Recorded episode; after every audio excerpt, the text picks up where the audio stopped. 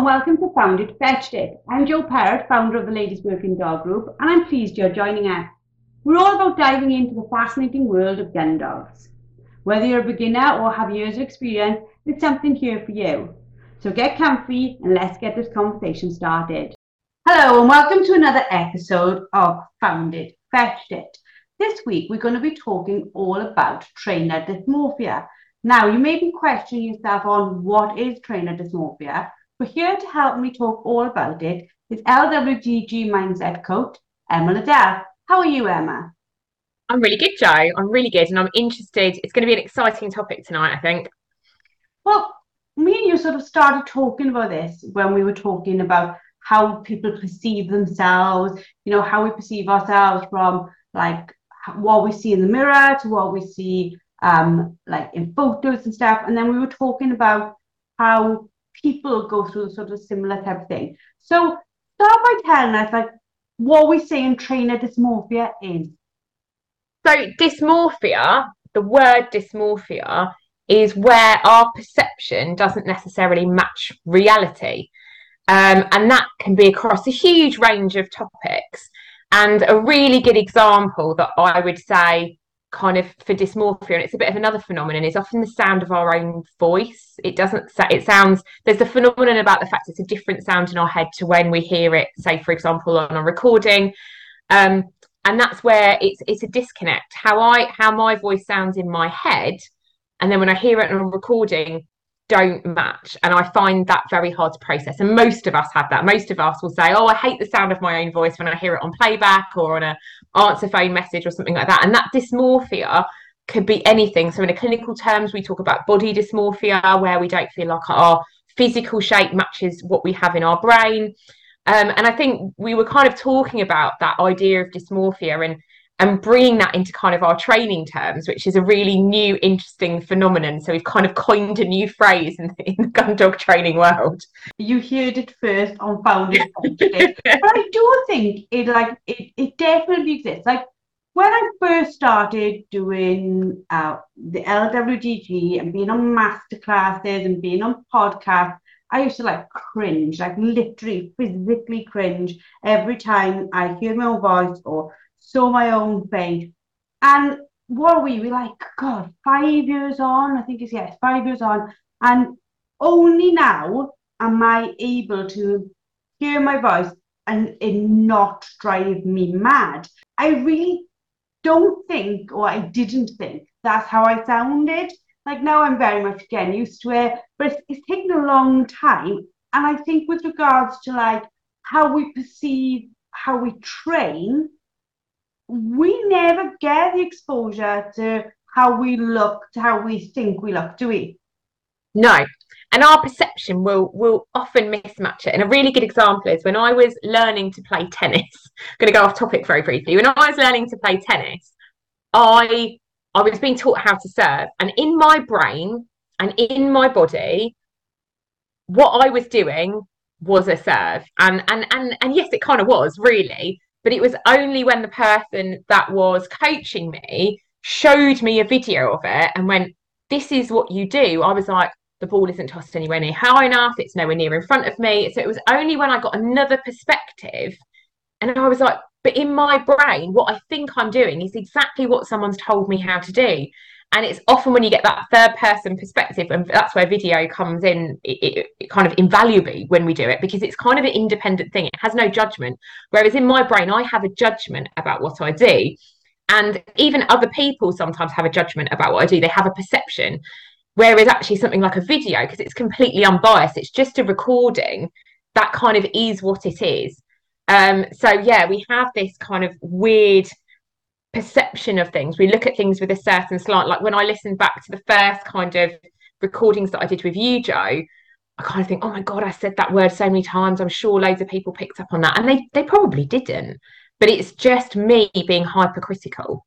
I think as well, when we were at the Gun Dog holiday this weekend, and I was watching people like have their turn at doing something, and then I would see it, and then they would come away from it and back to the group, and they'd say, oh, this went wrong, that went wrong, that went wrong. And I was like, I saw none of that. Like, it might not have been perfect or exactly how you wanted it to be, but they were hypercritical of like the tiniest things, to the point that some of them, nothing didn't exist, but in their head, them or their dogs were running one way, and that wasn't the truth of it at all. So do you think this skewed perception affects our training? Oh, undoubtedly so. And I say that from personal experience, undoubtedly so. And I think any of us that have recorded training sessions and watched them back will notice that what we felt in the moment won't necessarily match the reality. And again, at the gun dog training weekend, you know, I had the privilege to not work my dogs there, so I could just sit back and relax and watch what other people were doing. And I would watch something and I'd be like, yeah, that went pretty well. Like, that's great. Like, yes, there's stuff to work on. And I think the term that I would use, it's kind of just polishing it up. But actually, the basics are absolutely there. And the dog generally did what you're asking it to do. It didn't do laps of the field with the dummy in its mouth. It actually, all right, didn't come straight back to you on the retrieve or whatever else. And instantly that person's perception as they're walking back down the line or kind of walking past me and I'm like, oh, well, that went really well. They're automatically focused on something that yes, was there, but they've made that almost the whole of that kind of one retrieve of like, yeah, but he didn't come back in straight away. Yeah, but he went out, he got the dummy, he came back, which was a problem for you. And yes, it took a little bit of coaxing, but he came back with the dummy. And that period of time, certainly from myself, and I know we'll go into this more, time almost stands still when you're training your dog, whereas for everyone else, it's still running at normal speed. So what you think is 5 seconds of your dog running around the field with a dummy in its mouth was actually probably only, you know, he just ran past you, went round and gave it straight to you. I know from training with Samantha Thornycroft Taylor, like she's talked about it on Dog and Deck. Like, I was putting my arm out and I was like trying to get this right and sending the dog up a retrieve, and I literally thought that the dog was looking where it needed to go. She's like, can I take a photo of you? She took a photo. The dog is looking at me, not out. So in my head, this was going one way, but my perception of it, my understanding of it was very, very different to the physical reality of it. Is this like what dysmorphia is about? We are seeing the world very different to how it actually is. Yeah, and part of that, from my perception, is because we set higher standards for ourselves. And again, another really interesting thing that I found is I take my dogs man trailing, and there was a lady there with quite a reactive rescue dog, and she was managing the situation really well with this dog, but the dog was in the car and the dog was barking, and about 6 or 7 or 8 times during this day, she was apologising to us for it. And she was like, I'm so sorry, I'm so sorry. And it was very clear. She'd done everything she could to manage this. And she had a behaviour. She was doing all the right things to help this dog go through a really difficult time. And I had to take her to one side and I said, it's not bothering us. It's genuinely not bothering us. That, you know, we're all here. We all like dogs. We all see what you're going through. It doesn't bother us, it's bothering you. And that's that element of kind of dysmorphia that we get, that we feel. And I saw that even with some of the ladies in the Gun Dog Holiday, when it didn't quite go to plan and the dog needed a little bit more management or a little bit more time because we were trying to get the retrieving right, we were trying to do something else, they were apologising to the rest of the group around, I'm so sorry that I'm taking up all this time. And it's like, that's what you're here for. And there was not one other woman in that group that was looking, kind of rolling their eyes and going, oh, well, she's taking, like, that's what we're here for. And so I think part of it is maybe that perfectionism, part of that is the higher standards for ourselves, part of it is the fact that we don't want to, it's not that we don't want to mess up, we're happy to mess up in front of people. And the great thing about the LWDG is we can, and we can kind of almost go, well, okay, what can I learn from it? But we almost get fixated on that. And that whole morning or training session can be about that one thing that didn't go to plan, rather than actually the 12 other things that the dog did absolutely brilliantly. And that becomes that dysmorphia. So we leave that morning going, oh my God, my dog was so hard to handle, and he was doing this and he was doing that. And you've forgotten the 8 or 10 great things that your dog absolutely did, which you would have been absolutely, completely bowled over about 6 months ago with your dog. You'd have walked off that field and been like, that was brilliant. But because we've moved past that in our brains, our expectations change. And it's about bringing that perspective back. That dysmorphia is a kind of unhealthy or irrational perspective. And we want to bring that back to a rational perspective, because that's the reality of dog training, and that's a balanced reality of dog training, which we can then take forward in a positive way. Is it like just the social pressures or the perceived expectations that contribute to this? Or can we have this sort of dysmorphia when we're on our own training? I think we all have it. And certainly I've looked at videos of my dog training. I tend to video everything. And I will do something, or I'll watch myself do something, and I'll leave that day. And I might even feel a little bit disheartened. I'll go back into the car and go, well, that didn't go to plan. Or, do you know what, when he was hunting, he seemed way off, or he kind of, in my brain, he's the other end of the field, kind of having the time of his life. And when I look back at the video, he's not the other side of the field, or he may have veered off, and it might have taken him, you know, I've put the recall whistle in, and actually in my brain, it's taken 15 seconds for him to respond to it. But if you look at the camera, it's about 1 or 2 seconds, but it feels like an eternity. And then he comes back to me. So I think it's really important to look at it with perspective, because when you're there and your dog isn't responding, and I'm Joe, you're probably going to agree with me on this one, it feels like forever, doesn't it? When you do something, whether you put the stop whistle in, whether you're doing directional work, whether you're hunting, whether you're doing a recall, from the moment you blow that whistle or you give that dog that signal, it feels like 8 times, 10 times as long as the reality of it takes your dog to respond. And there's sometimes where your dog doesn't respond, and that's like a whole new issue. But when you look at the video, and I've come back and I've gone, actually, what I would grade as like a D session, if I'm going to give it kind of a grade from A to D, actually, when I go back and I rewatch the videos and I really watch it, I'm like, actually, that was like a B. And sometimes I actually look back and think, I've overcorrected my dog, because I didn't give him enough time to work it out for himself, because that time felt so long. What felt like 15 seconds was actually 1 or 2. And if I'd given that dog a little bit more time, he might have actually corrected himself. But because it felt so long, I stepped in and then have maybe overhandled or overcorrected my dog and not allowed them to make that decision in a good way. So I do think sometimes it can almost be a negative thing. On the weekend, I heard Claire, when she was like showing us all an exercise, or showing the ladies an exercise, saying, you know, blow the whistle, then let them hunt. And I'm thinking, how quickly do we step in? I've been thinking a little bit about that, and how, you know, how they must, or how the ladies were perceiving it was coming across, like almost trying to rush, so that it didn't look like they were taking up time, like you just said. So is this sort of like trainer dysmorphia? Is it like a transient thing, or is it like a long-term mindset challenge? I think I've got to say it's got to be a long-term mindset challenge, I think. Because it can creep in, can't it? If we're not careful, it will creep in. And I think when you're on your own, it's hard, because you sometimes don't have someone to bounce it off around. I saw my dog do this, and they go, yeah, I saw that body language, or actually, no, like you stepped in way early. And I think, so you've kind of got that challenge when you're on your own, because you don't have another perspective there. It's just you and the dog. And I think sometimes we put that pressure on ourselves if we're either working with a trainer and we want to get it right, we want to do well, of course we do, we want to leave every training session successful, and we generally do, it's just we don't see it.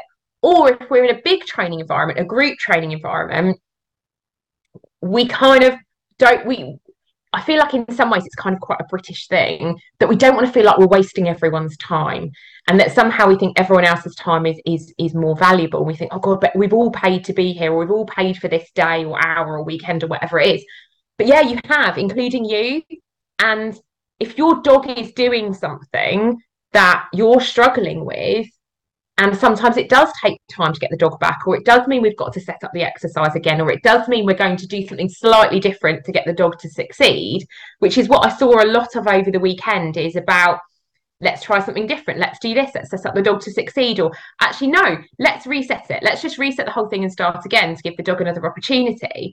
Is somehow, and what I saw is on the women's faces, this almost apologetic look of like, I'm so sorry to hold everyone up, when no one else was looking at that person and rolling their eyes and going, oh gosh, that's another time we've got to set that dummy up. We were all like, yes, good, let's do this, because we were all watching the dogs, and every single one of us wanted that dog to succeed. It wasn't just the trainer, the handler there that was going, sending the dog in going, I really hope this goes well and I hope I've done everything right. Every single other woman that was watching that dog, we were all willing that dog on as well. We were all like, come on, you can do this, you've got this. And there was applause when it went right, and there was hugs when it didn't go to plan, and there was kind of consolation of, don't worry, I've been there. So I do feel like it is massively a self-imposed thing, because no one was saying, you're wasting my time. Everyone was going, it's cool, we'll do it again, don't worry. And don't worry, we've been there. Or, do you know what, that was fantastic. It's so great. On the third go, they got it. So it must be an internalised thing. It must be, if it's not from the outside environment, it's not the trainers, it's not the other women, it's got to be us. We identify it in ourselves, because like when we hear our voice, or when we see photos of us, you know, or holidays or wherever, we're like, oh, I don't look like that, or I don't sound like that. There's that sort of like disconnect where we identify it. How as a trainer do we identify that what we are perceiving is how we train isn't actually how we train?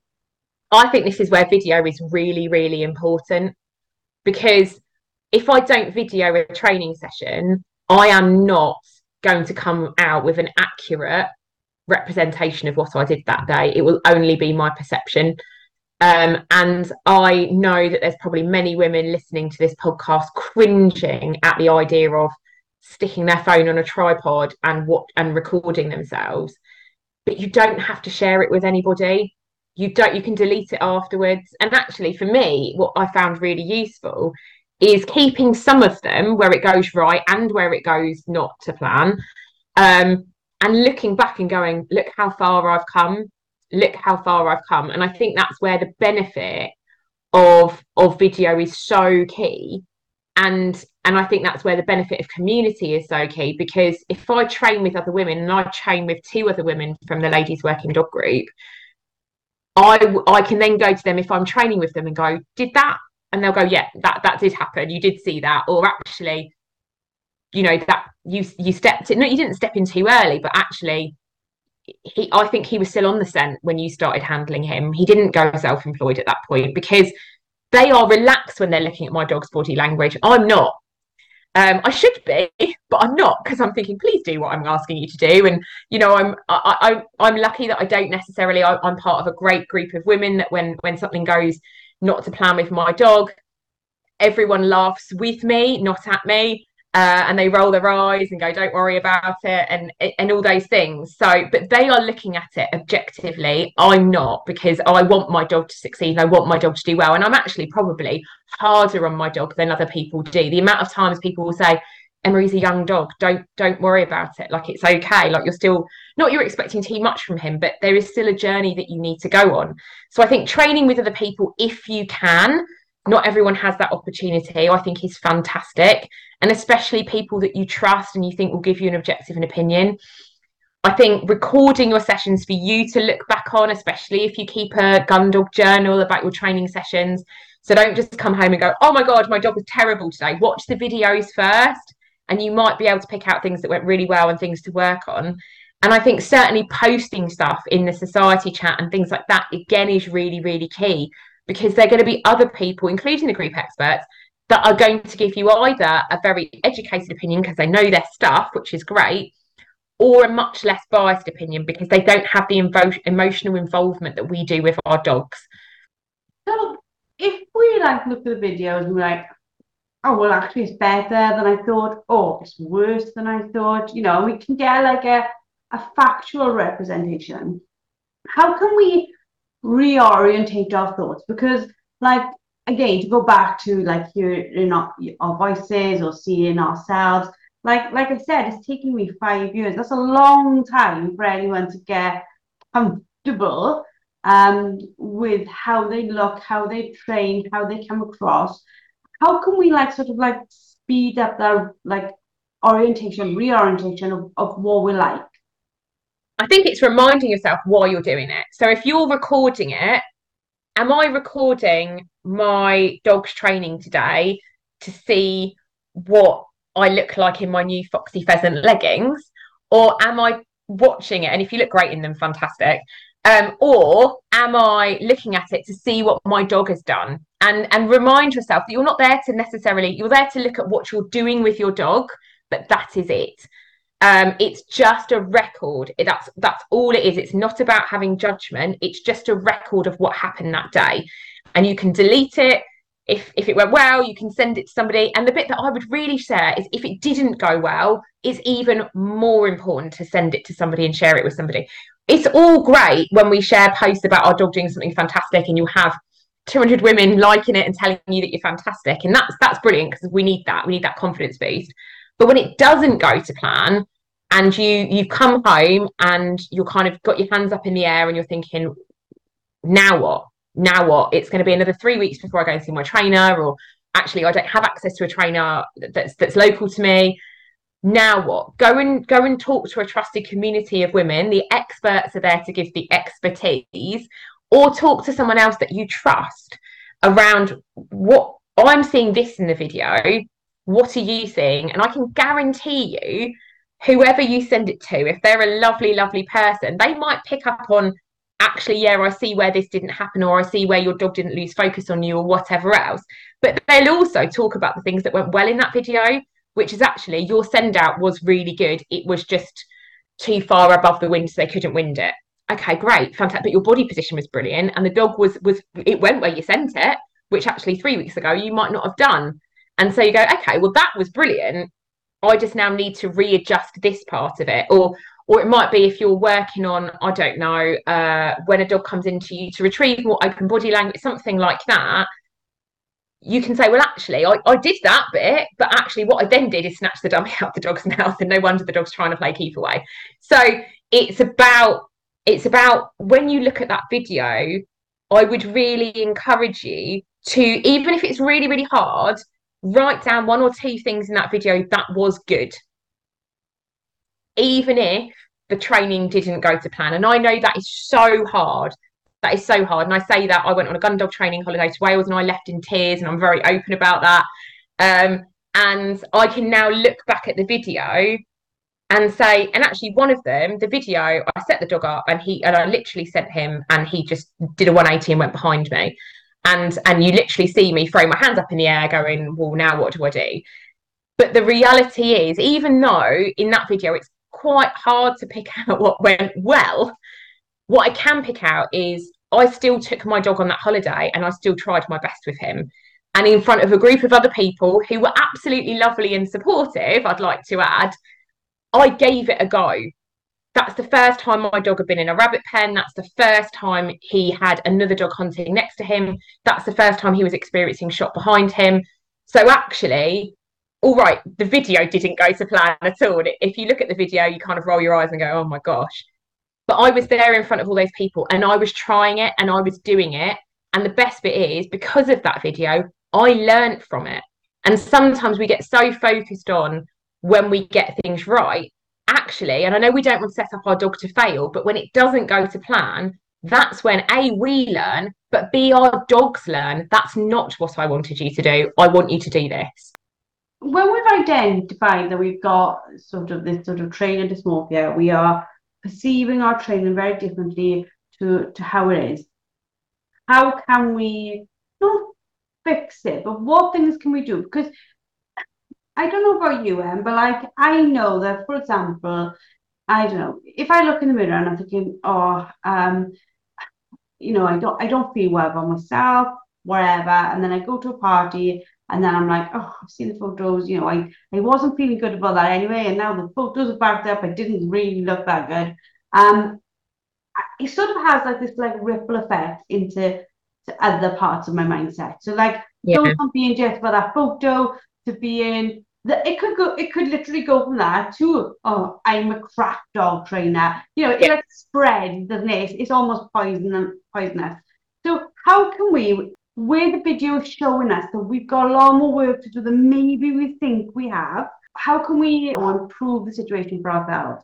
So there's two bits, and I know you touched on photos, and I'm very briefly going to touch on that because it will make sense in a minute, is sometimes, especially, and there's lots of women out there that hate photos of themselves. They hate videos of themselves, they hate photos of themselves, they won't record themselves, even for training that they're going to delete, is even though you may not like the shape, size, whatever of your body, and that's okay, it's a difficult thing to navigate, have appreciation for the fact that that body keeps you alive. You might not like exactly what it looks like or the coating or whatever it is, but the sheer fact that you walk and you talk and you breathe and you can go out with your dogs is incredible. So even if you don't like your body, can you at least respect it and value it? And that can sometimes stop that slippery slope of, I don't like how I look, I hated the photos, and that means I'm a useless person, and then we have this spiral of stuff. So if you could use that principle with your dog, so the photo that you don't like, it's not about the photo, it's about the memory. And actually it might be a photo that maybe isn't very flattering, but you know what, you're laughing your heads off, and so what if you've got three chins in that photograph, because you were having a fantastic time, and it's a record of a moment of time, and that's all. And the fact is, your body is a beautiful thing because it allows you to go out and train your dogs. And so even if you don't like your body, can you just respect it? Like, that would be a really great place to start. If we can use that same kind of principle for our dog training, the fact is, all right, it didn't go to plan, the video isn't great, you wanted to rehome your dog, you went down this horrible route that we've sometimes all gone down. But you know what? You're a good dog owner. Underneath all of that, none of you would be listening to this podcast if you didn't care about your dog. So fundamentally, if you take it right back to the bare bones of it, you're doing something right. And even if everything has gone wrong that day, and your dog has done 6 laps of the field with a retrieve, and you've put your dog in the car, and you couldn't even get 2 steps of heel work out of it, and you want to burst into tears, and I say that because there will be at least a couple of hundred women going, I've been there, and I am one of them too, and Joe, you're one of them too as well. We're doing something right, because do you know what? We love our dogs, and we are trying to do right by them. And not every day goes to plan, and that's fine. Even raising children, not every day goes to plan, but we still love them, and we're trying to do right by them.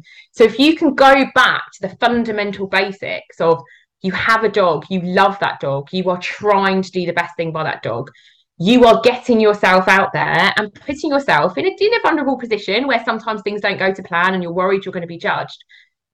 But you are doing the right thing, and it will come. Don't let one day's training or even one retreat undo all of those steps, because you've put in all those foundations before. You know, the fact is, your dog is still not weeing in the house and all those other things. So don't let that dysmorphia unwrap all of that. Go back to the basics. It's interesting as we're talking, like, where does this all come from? Like, I don't even know, like, I'm sure you do know the answer, but where does it start that we start hating what we see or hating how we think people view us? Like where does that come from? Because I'm sure as a newborn baby, I wasn't thinking, what do I look like in this baby drawer? I'm pretty convinced I wasn't. And I can't remember it as a kid, really. I can remember I was like, grew up on a small holding, I was quite strappy. Every photo, I'm like covered in dirt, you know, like literally white eyes, white teeth, and that was pretty much it, because everything else was stinking about me. So where did I start caring so much that I started beating myself up about it? It's a I would love to know that. I've got ideas. I'd love to know the definitive answer, because there are so many people that would benefit if we knew exactly the cause of it. But I think the cause is kind of a really wider picture. So if we're talking about potentially how we look, it might be a comment that was made by a passerby, a member of public, our first boyfriend, a teacher at school, a friend at school, anything like that, where we suddenly go, oh, actually someone someone doesn't find me acceptable, because as a kid we find ourselves eminently acceptable. We're the center of our own universe, and that's wonderful.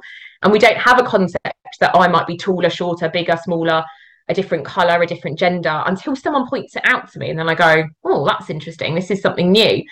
And I think if we again use that principle of kind of society pointing out differences, we do the same probably with our dogs. And I think that's where we go into that kind of bigger, wider world of comparing our dogs to other dogs, comparing our training to other training, or other trainers that are maybe more experienced than us, are maybe, you know, it's their third or fourth dog and it's your first dog, but it's the same breed and it's the same age and we feel like it should be doing the same. It could even be down to social media, where people post generally only successful videos of their dog's training. And we think, right, actually, I've got, you know, and you see it, where you see like an 8-month Labrador sitting on a shooting peg, and you go, yeah, that might happen. But logically, we know that that's massively the exception to the rule. But if that's what I see, that's what I'm going to think is normal, and that should be my expectation. So I think if you don't compare yourself to anybody, which is an almost impossible task to do, you're never going to be disappointed. Like, if I don't compare myself to another person training a similar breed or crossbreed of dog of a similar age, and when you think about it, to try and get that variable is so random. So I'm a great example. So I'd have to find someone who is training their first gun dog. Their gun dog is coming up for 2 years old. Their gun dog happens to be a GSP Labrador cross, and has exactly my background and experience, and has read the same books as me and listened to the same. That doesn't exist. So I'm going to compare myself to people that really aren't relevant from a comparison point of view. It comes down to, and I know I'm going off topic, but I'm very passionate about this, around this idea of comparison is the thief of joy. If I didn't compare myself to any other dog trainer at any other point, I would love all my training with my dog, because I would just think that was normal. Sometimes it goes to plan, sometimes it doesn't. It's only when I compare myself to other dogs or to other trainers that I start thinking maybe I'm not where I should be. So I think comparison, this idea of looking at myself, and whether that's my size, whether that's my ability as a gun dog trainer, whether it's my choice of dog, whether it's anything, that's when I start grading whether I'm better or worse. And that's never going to be helpful. What I am is I am. Where I am is where I am with my dog. Where I'm going with my dog is where I'm going with my dog. And that can't be compared to anyone else's journey. Like sort of, I don't know, daily or weekly ritual that we can do to keep like trainer dysmorphia in check, because we do need to keep it in check, because it is affecting our perception of reality. But also, I would say off the back of that, going to affect how we perceive our dog, because if we are seeing ourselves differently, we're probably seeing our dogs differently in our minds, and that has to affect whether we, you know, think they're amazing or love them but want to strangle them because they're not doing things right. You know, this sort of like, is it how I see it? Is it not how I see it? How much I love, not so much love, because we all love them to death, how frustrated I am is relevant to how this is being seen in my mind. And I think reminding ourselves, and I, you know, we talk about the term be more dog. So if I look at the dogs on the training weekend, they all had a great time. There was no doubt about it. Every single dog there had moments where they absolutely had a ball. And you didn't see one black Labrador, for example, looking at the other black Labrador and going, well, that dog's faster than me, or that dog's prettier than me, or that dog's slimmer than me, or that dog got the retrieve and I didn't. They're like, I'm just in it and I'm going to give it a go and it's going to be great. And I think if we have that similar enthusiasm without the comparison that our dogs have, which is I'm just here and it's brilliant and I'm going to have fun and I'm going to do my best, and it might be great and it might not be great and I don't really know, but I'm just going to do my best. You don't see the springers all lined up staring at each other, looking at the other springers going, oh, well, you know, you might be more advanced than I am, or, you know, you're older than, like, they don't. There's no judgment. All those dogs in that line, and we did kind of a walked up one right at the end, not any of those dogs were looking at the other dogs judging each other. They were just there thinking, this is brilliant, this is fantastic, and I'm going to have a great time. And I don't think any of the ladies on there consciously were judging the other ladies. What they were doing is judging themselves. Not one lady was sitting there looking at the other one going, oh, I don't know, because that's not something as a group that we would ever tolerate. And we don't foster that culture, which is fantastic. But what they were all doing is looking at the other handlers and the other dogs, comparing themselves to them. And actually, that's where we need to be more dog. We need to let go of that. And at every single training session, when we get there, if we remind ourselves, I need to be more dog, which is I just need to have fun and I need to enjoy this. And I need to remind myself that fundamentally, if you strip away all of what we're doing, we're all trying to do right by our dogs. And that in itself is a fantastic thing. That's going to help us. That's absolutely going to help us. Don't compare yourself to anybody else. It won't help. At no point has comparison helped people when it comes to training and things like that. That's fine if you're, I don't know, a competitive swimmer and you want to know what your time difference is, but we're not doing that right now. When you're out there, the only person you're reflecting on is yourself and your journey. And generally, by just punishing yourself, you're not going to enjoy dog training. You're not going to want to do it. You're not going to have the confidence to go to group days or group classes or a field trial or a scurry or whatever else, because you're comparing yourself even before you've got there. If you just go, I'm going to go and have fun with my dog and hopefully we're going to learn stuff together, that's a much kinder place to come from. So our daily ritual is going to be more dog. I think we can all sign up to that one. Thank you, Emma, for this enlightening conversation about trainer dysmorphia, which is something that we brought to you first time here on Fount It, Fetched It. If it has been discussed before somewhere else, I really would like to know. So please send me anything that you find, email it to us, and we can take a look at it. Your insights have definitely shed light on what's overlooked. It's happening every day. It's happening all the time. But it's definitely overlooked and not being discussed, but it's not being brought to our the front of our minds. It's something that we need to dismiss. Dismiss this information now. It's not helping you. It's not you reflecting. It's you judging. So thinking about it knowingly stops it from being the unknown, if that makes sense. We've learned to look at the signs there, which I think is great to look for, and we've delved into where it's come from and why it's there. And I think we've talked about it and some actionable strategies that we could use to move forward. Before we sort of finish this podcast, is there anything that you would want to add into this sort of topic and how we can make changes? I think, and again, this is a theme that you'll hear from me probably every week, is be kind to yourself. Comparison is a really normal thing for us to do, but it's when it becomes unhealthy or it stops us doing things or it stops us enjoying things. I think one of the things that we maybe need to go back to, and I forget this sometimes, is actually dog training is supposed to be fun. We do this because we love our dogs and we enjoy it. And actually, when we stop enjoying it, that's a great time to kind of go, why? Why am I not enjoying this? Am I expecting too much of myself? Am I expecting too much of my dog? And is that real? Is that actually real? And I think that's where things like keeping a training log and reminding yourself in your training log, it's not just my dog was terrible today. Actually, what went well? Speaking to other people to get their perspective on it, whether it's a trainer, whether it's someone you train with that you trust their judgment and their opinion. And absolutely, I would really advocate, if you feel able to, record your sessions, because what you will see will be different from what your brain has remembered. And I think that's so, so key when you go back to look over these things and you go, actually, that isn't how I remember it. Actually, that training session is often a lot better than we recall it. I think it's valuable to video as well, from the perspective of sometimes you think you can't do it, but the video shows you absolutely can.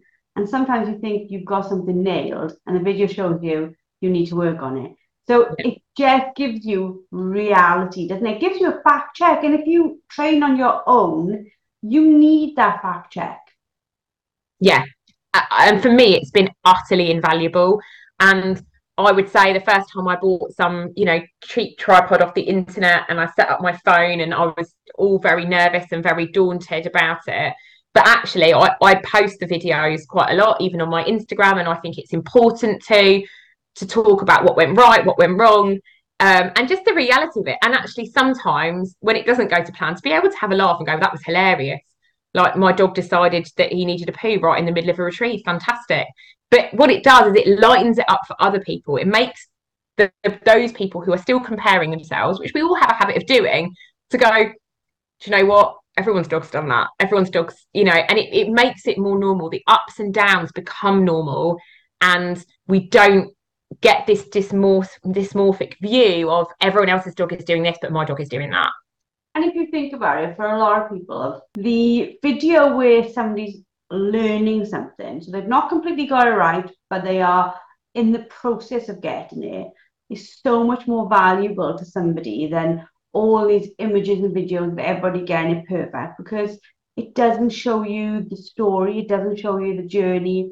Whereas when I watch people's videos, like in the groups and stuff, you can see progression, but more than that, you can see how they're getting there themselves.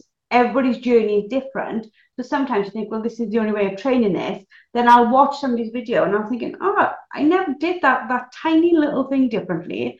Never done that. Now I'm going to, they're like little light bulb moments, aren't they? Yeah, and I left the weekend with pages of notes around things that I picked up on. And that's not through judging anyone else, but learning from other people and going, actually, would I do the same thing? Or actually, do you know what? One of the experts recommended this and I hadn't even considered that. Or, you know, they said, well, actually, it might be because the dog's experiencing this. And I'd never even considered that was an option. So even though you may not be watching videos of your own dog, watching videos of other people's dogs training, you can learn so much from. And it's not about watching people getting it wrong. It's about watching people learning and going, right, this time we're going to move the dog closer, or we're going to do this, or we're going to change the dummy, or whatever else. You go, oh, I see why she's doing that. So it means that when you may have that issue with your dog in the future, the more knowledge you've got, the more varied you're going to be. And hopefully when you change the right things at the right times, you're going to have more success. And it's going to make you more flexible and more able to hopefully get positive results, where you don't walk away and go, all I did is video me do the same thing 3 times, it didn't work, and then I went home, because no one wants to feel like that after a training session. Well, as always, thank you for your incredible insight. Our conversations are always fascinating, and I learned so much from these alone. If you resonated with this topic, you're looking to make a change, you know, it's time to take some action. Think about what we've said. Hopefully you're going to listen to it again, because this isn't one of those sort of podcasts that you can listen to once and take it all in, because we're talking about a new topic. I would definitely re-listen to it. Maybe if you're not driving, take some notes just to remind yourself of how you can improve your own perspective of what it is you are actually doing. And tap into the treasure trove of resources that we've got available.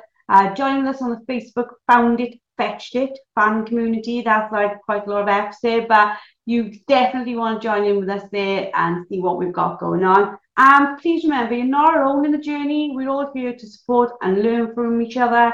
So let's put these valuable insights to work, continue to empower ourselves and each other in our gun dog training, and we shall see you all next week. That's a wrap on today's episode of Fount It, Fetched It. Thanks for listening. If you found our conversation valuable, please could you do us a favour and subscribe and leave a review so other people just like me and you can find the podcast. For the ladies out there who are passionate about gun dog training and want more tips, live sessions and a community that gets it, you're welcome to join our membership. Just visit www.thelwdg.com to learn more. Until next time, keep working with your gun dog and take care.